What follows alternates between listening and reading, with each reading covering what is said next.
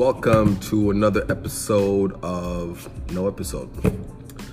What's on my mind today? On my mind today, it's about this saying that you hear all the time. I don't care what people think about me. I'm here to challenge you. You should care what people think about you. And here's why. I was watching a movie a long time ago. I forget the name of the movie, but this line stuck with me. The line was, power perceived is power achieved. And at first I was like, what does that really mean? And I started breaking it down to myself, maybe in the movie, and it was, if people perceive you to have power, they're gonna treat you as such. This is why when you go into the jungle, you don't just try to roll up on a jaguar or a lion, because you perceive him to be have, to have a lot of power and to have a killer instinct. If people perceive you to be a genius or to be smart or to be a go-getter or a doer, they're gonna treat you as such for the most part. If they perceive you, and the opposite is true, if they perceive you to be lazy, not punctual, uh, not about your business, not on point, they're also gonna treat you as such.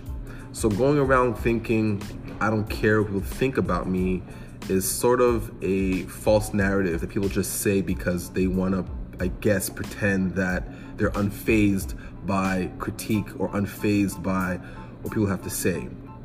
Now, obviously, there's gonna be distractors, detractors, and people who are just hating. I think hate's a matter of perspective, that's another story. People who are just going to sort of, um, you know, throw shots at you and, and, and, and, and disparage you and say things that are possibly not true about you. But you have to build yourself up as a brand, and you have to build yourself up to be a person that at least people perceive to be somewhat positive or in this great space or this great thinker, innovator or visionary, whatever it is, so you can benefit from how they treat you. Now, if they come to work with you or, or do stuff with you and you're not all what you're cracked up to be, then that's another problem in itself. But I think we should start caring what people think about us and move in such a way that we wanna leave a good impression on the people who are constantly using perception to define who we are. Now, just because I perceive you a certain way, it might not be true, obviously. If you look at what's happening in, in, in the world where unarmed people who look like me are being shot and killed because there's a perception there. They're, they perceive a threat. They feel that we are guerrillas and they unload their weapon because they're scared.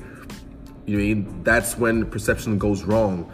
A lot of these people that they're killing are the furthest thing from being aggressive or violent or any of these different things. So it can work poorly in your favor, but if you work constantly on breaking stereotypes and on becoming a person that people perceive to be a winner, someone who is about um, that good action, someone who can get things done, someone who is punctual, someone who is mindful of their surroundings, who, who are trying to be a better version of themselves, I think you always win.